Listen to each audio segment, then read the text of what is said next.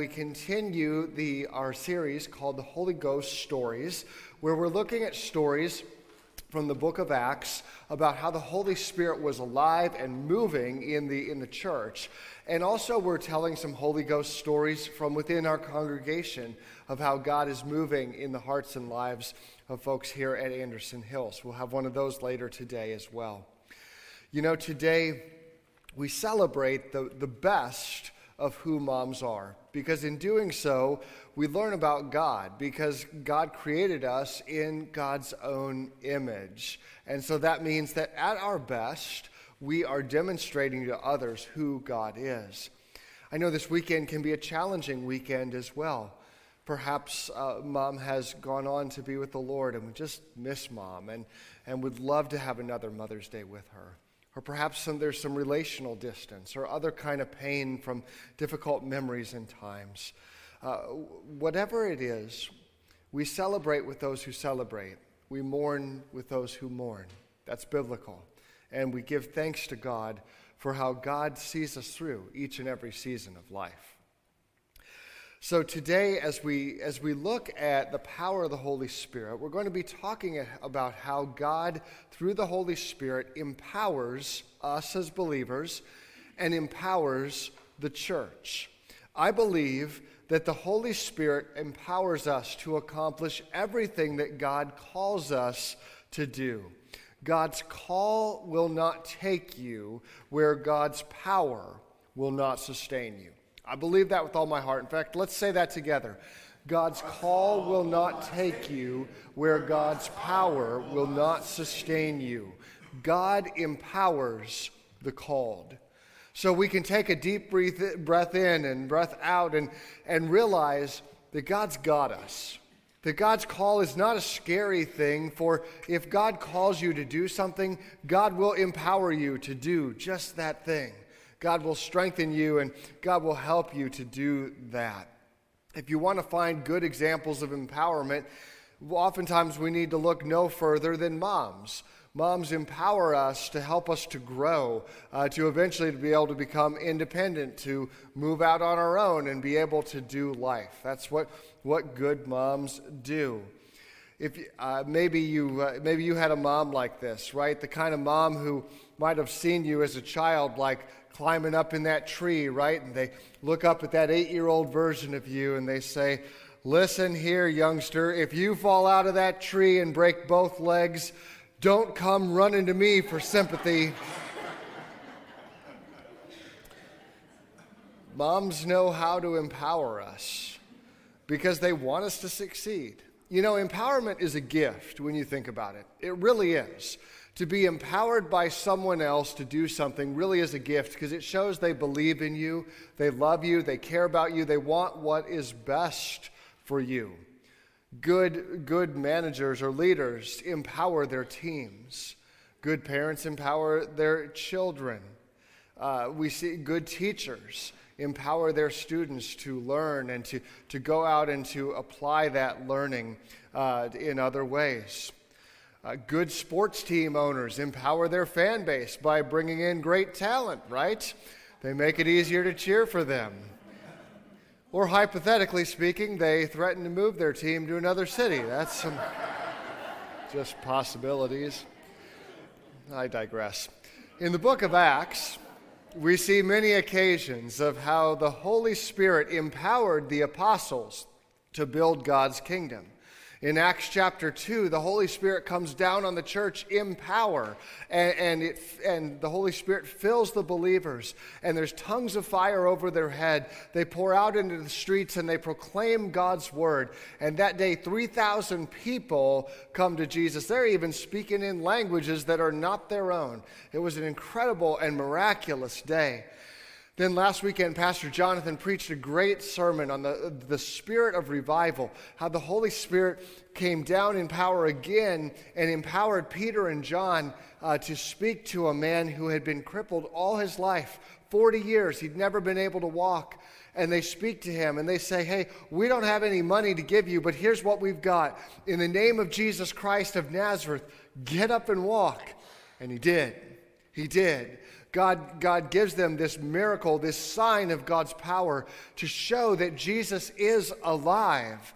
He may have been crucified. The Jews may have handed him over to be crucified, but he's not in the tomb. No, he rose up from the dead. He's alive and he ascended into heaven.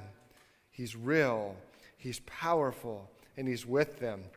That day, the church grew to 5,000 people. So a revival is truly happening. But now in Acts chapter 4, the honeymoon has come to an end for the believers.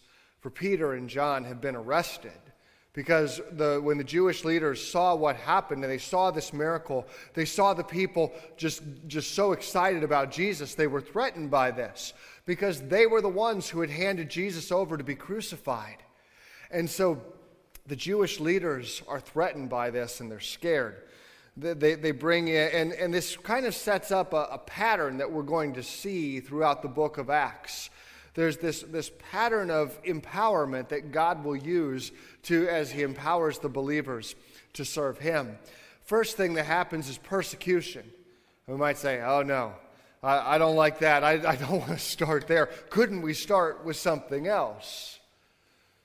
Or maybe we say, oh, I understand persecution. I've, I've been there. Like couple weeks ago, Pastor John preached a long sermon. I got to the restaurant late. Somebody took my parking space. That's persecution.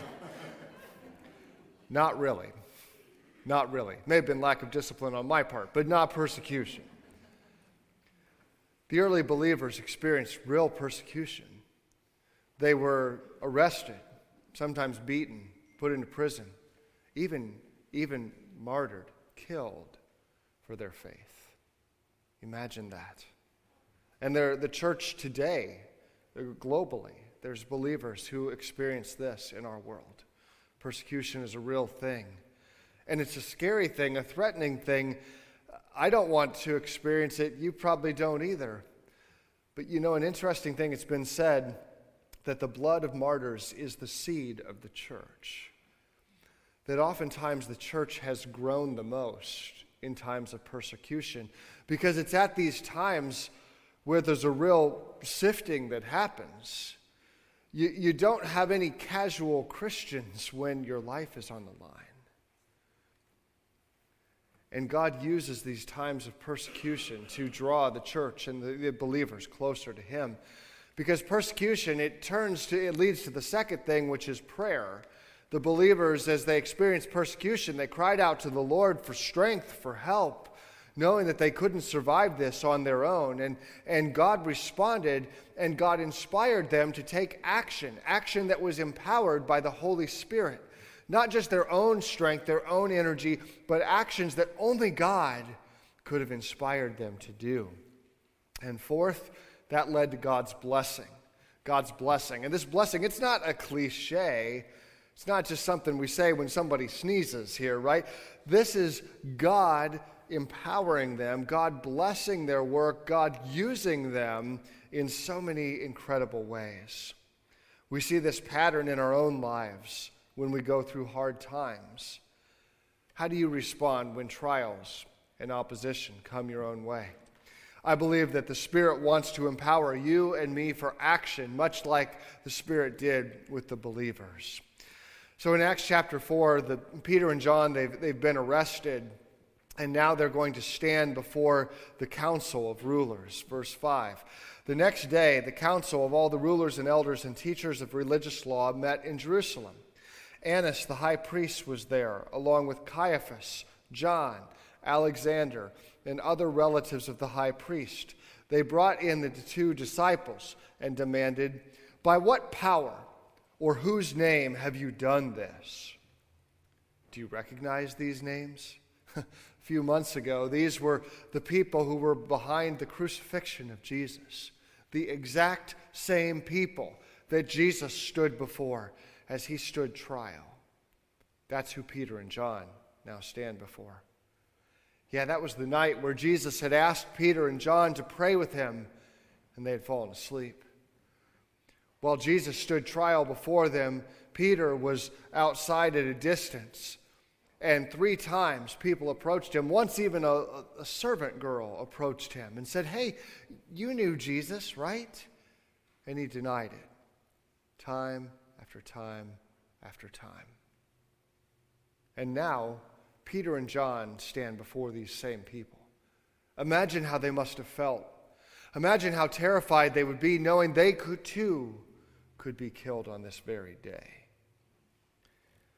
But you know, that Peter and John who, who, were, who failed the first time around, they're different. They're different. Verse 8 tells us why. Then Peter, filled with the Holy Spirit, not Peter who tried a little harder this time. No, Peter, filled with the Holy Spirit, said to them, rulers and elders of the people, are we being questioned today because we've done a good deed for a crippled man? Do you want to know how he was healed? Let me clearly state to you and all the people of Israel that he was healed by the powerful name of Jesus Christ the Nazarene, the man who you crucified, but who God raised from the dead. Jesus is the one referred to in the scriptures where it says, The stone who you builders rejected has now become the chief cornerstone. There is salvation in no one else, for God has given no other name under heaven by which we must be saved. This is a powerful sermon. This is a gutsy sermon right here. This is Peter standing before the same people who had Jesus crucified and saying to them, Look, you, you did this. You handed God's Son over to be crucified, but here's the good news everyone can be saved. There is one name under heaven given among people whereby we must be saved. He remembered the words of Jesus when Jesus had said, I am the way, I am the truth, I am the life. No one comes to the Father but by me. Jesus or Peter proclaims this powerfully to the Jewish leaders this day to say, look, Jesus He's not just a good guy. He's not just a good teacher. He's not just an interesting speaker. No, this is the Son of God. This is the way, the truth, and the life. He is who he says he is. And he calls everyone to repentance. what, or should we say, who made the difference? You see, for Peter and John, that two things had happened. For one, they saw Jesus Christ not only crucified, but risen from the dead. They saw the risen Christ, and they knew that he must be who he says that he is. Because when people die, they're dead. You don't just come out of the grave on your own power. Yet Jesus is God. He's God, and that power of the Holy Spirit raised him up from the dead. So they knew that he is who he says he is. And second, they received the promised Holy Spirit. Just as God had promised, just as Jesus promised them, now they are empowered by the Holy Spirit. Where previously they were people who were trying to get all this stuff figured out and they're trying to follow Jesus, but it's kind of confusing and all this stuff. Now they are filled with the same power that raised Jesus from the dead. And he's called them to preach. Peter's unashamed of the gospel. If it was the old Peter, he would have just said whatever he needed to do to keep himself out of jail that day. But not this Peter. No, this is Peter, empowered by the Holy Spirit. And it's different. Verse 13. The members of the council were amazed when they saw the boldness of Peter and John, for they could see they were ordinary men with no special training in the scriptures. They also recognized them as men who had been with Jesus. These guys are pretty average in a lot of ways, but there's one thing that sets them apart. They've been with Jesus. They're different. They're different. Wow. Can people say that about us? Would your coworkers, your family members, your friends, would they say, you know, there's something different about her. She, maybe not that she's like better than us, but Jesus, He's made a difference. I see the impact that Jesus has made on her life for His life. It's a powerful thing. They had been with Jesus. See, many of us, we define ourselves by our weaknesses, the things that we can't do. Oh, I'm not so good at this or that. I could, I could never do this like such and such or that like so and so. God can't really use me. It's not true. It's not true. In fact, in the Bible, it says this exact thing. It says, not by might, not by power, but by God's Spirit. God says that God's power is made perfect in our weaknesses. So if you feel like you're not really well equipped, friend, you are equipped. Because that's the starting point right there. To realize that if God's going to do anything, that it's going to be through God's power, not through my power or yours. Maybe you long ago rejected the idea that God could use you. But, friend, you're mistaken. God can, God will, He wants to.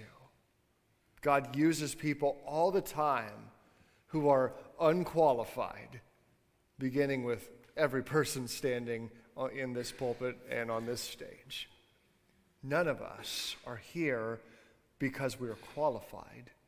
We're simply here because we're empowered by the Holy Spirit. This gave them gave the believers great boldness. Boldness to share their faith. And God calls us to a boldness as well. The kind of boldness that would share your faith with a coworker, that would treat somebody right who may have treated you wrong. The kind of boldness that would cause you to live a holy life. That when you know you could get away with something wrong, instead you don't do it because you're empowered by the Holy Spirit to be different. The kind of boldness that would pray boldly for the sick, asking that God would heal them the kind of boldness that would choose purity, the kind of boldness that would proclaim truth. The world doesn't know what to do with that kind of boldness, and neither did the Jewish leaders that day. Verse 16, they said, What should we do with these men? We can't deny that they performed a miraculous sign, and everybody in Jerusalem knows about it. But to keep them from spreading their propaganda any further, we must warn them not to speak to anyone in Jesus' name again. and there's their mistake. They think this is some propaganda. They think this is something you could shut down if you wanted to. Friend, if the Holy Spirit is moving, you're not going to stop it. You're not going to stop. And this is the power of God. And what we'll see through the book of Acts is that man will do everything he can to stop the power of God, and God will make the church explode regardless. This is God's will, God's work. If God is for us, who can possibly be against us? So they called the apostles back in and commanded them to never again to speak in the name, speak or teach in the name of Jesus. Peter and John replied, do you think God wants us to obey you rather than Him?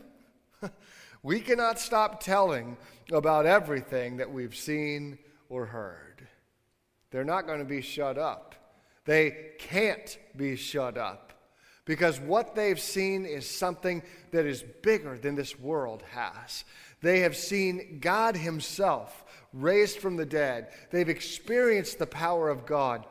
And there's nothing that man can do to them that would stop them from sharing this. Peter and John, they had seen the risen Christ. They had seen him heal this man right in their presence. They could not shut up about it, they had to tell others. So when they returned to the other believers, they shared with this, them the news. What do you think they all did? Do you think they cowered and hid? Oh no, we could be arrested too. Nope they prayed. Once again, persecution, then prayer. Verse 29 And now, O Lord, hear their threats and give us, your servants, great boldness in preaching your word.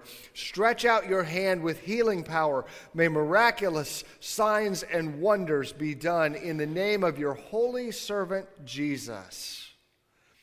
After this prayer, The meeting place shook, and they were all filled with the Holy Spirit. They preached the Word of God with boldness. Remember a few weeks ago, we told you you can experience the power of the Holy Spirit over and over and over. That when you give your life to Jesus, you're filled with the Spirit, but it's not a one and done thing. No, we can continually have experiences of the power of the Holy Spirit in our life.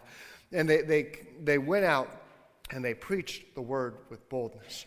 There was persecution there was prayer, and now there's action, and we see the blessing of God in their lives, the blessing of God that will use them to change the world.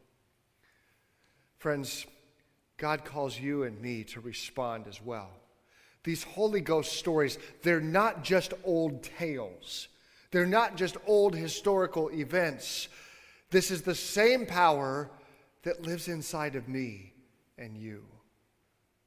God's not done using people.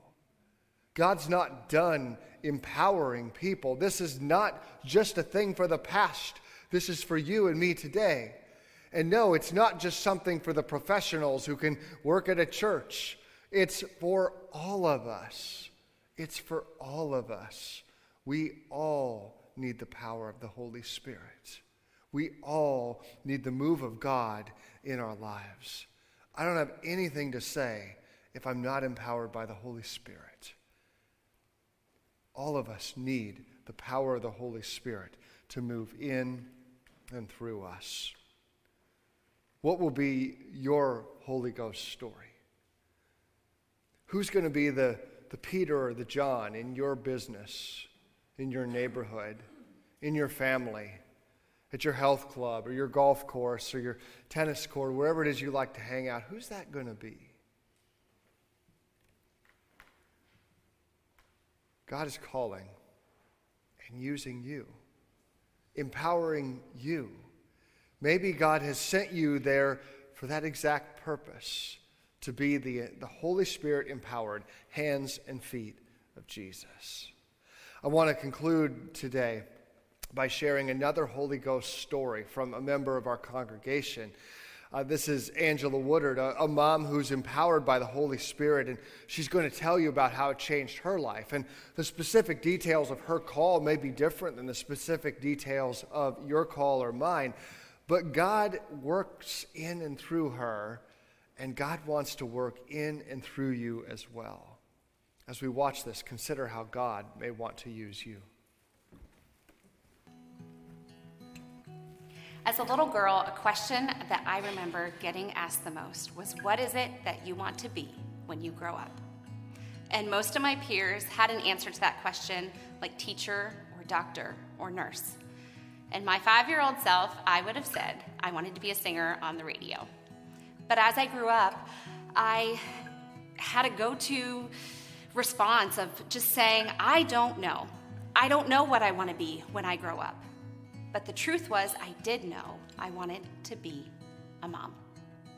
And don't get me wrong, I had the career and a job that I loved for 11 years. But I also spent way too many of those years trying to find my worth and my identity in that job. The times in my life that I have felt the Holy Spirit speak to me the most have often been times surrounding motherhood. It all started when my husband and I got married and the doctor looked me in the eye and said, I'm sorry to say, but you will probably never have children. And a couple weeks later, we went to a healing service at my parents' church. And it was during the time that we went up to receive prayer that I felt God at work. Because the two songs that had just been played at my grandfather's funeral a few weeks prior were playing when we went up. The very next month, we got pregnant with our first son, Lincoln. Now, fast forward a couple years, I'm at the peak of my career. I just received a promotion. And suddenly I felt this nudge that I should have another baby, but also quit my job to be a stay at home mom. And I spent some time in prayer with a friend. And during that prayer time, I heard the Spirit speak to me. And he said, Angela, I'm going to give you another child. A couple months later, I got pregnant with our second son, Carter. And after having Carter, I quit my job. Now, walking in obedience to what the Lord was asking me to do, I also found myself in the situation where suddenly I'm at home alone with two small children, my husband's at work all day, and we had just moved to the east side, and I didn't know anyone. Thankfully, I have two awesome neighbors, and they invited me here to Anderson Hills to attend the Mothers of Preschoolers group, also known as the MOPS group. Now, about a year and a half into attending MOPS, I feel that same nudge and I hear that voice again. And this time the voice says to me, You're going to lead MOPS.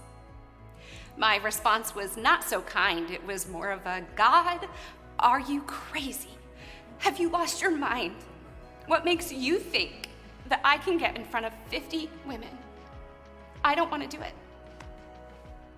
He kept nudging me and he kept pursuing me. And here I am today, leading my third year of MOPS. All those moments leading up to today. And now instead of maybe waiting to occasionally hear from God, I pursue Him and I pursue what He wants for me. And I ask the Holy Spirit every day, what is it that you want me to do? Because you have my yes, no matter what it is. Because God, I know that your ways are far greater than anything that I could have for myself. Now, I like to think of being obedient to the Holy Spirit like throwing a rock into the water and it creates this ripple effect.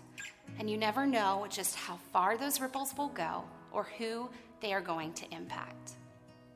For me, as an everyday mom, I see them impacting my kids the most. I see my four year old Carter asking to pray for those who are sick or hurting without any prompting from me or my husband. And I see my seven year old Lincoln jumping up and down with joy, tears streaming down his face as I share with him that God physically healed me at the Holy Spirit conference. My husband and I walk a life of just diving into the Word each and every day and asking the Holy Spirit to guide our lives in every aspect. Because we know that it not only impacts us, but it impacts our kids, and it's going to impact generations to come. Amen. Ripple effects. Sometimes we look at the work of God in our lives and we minimize it.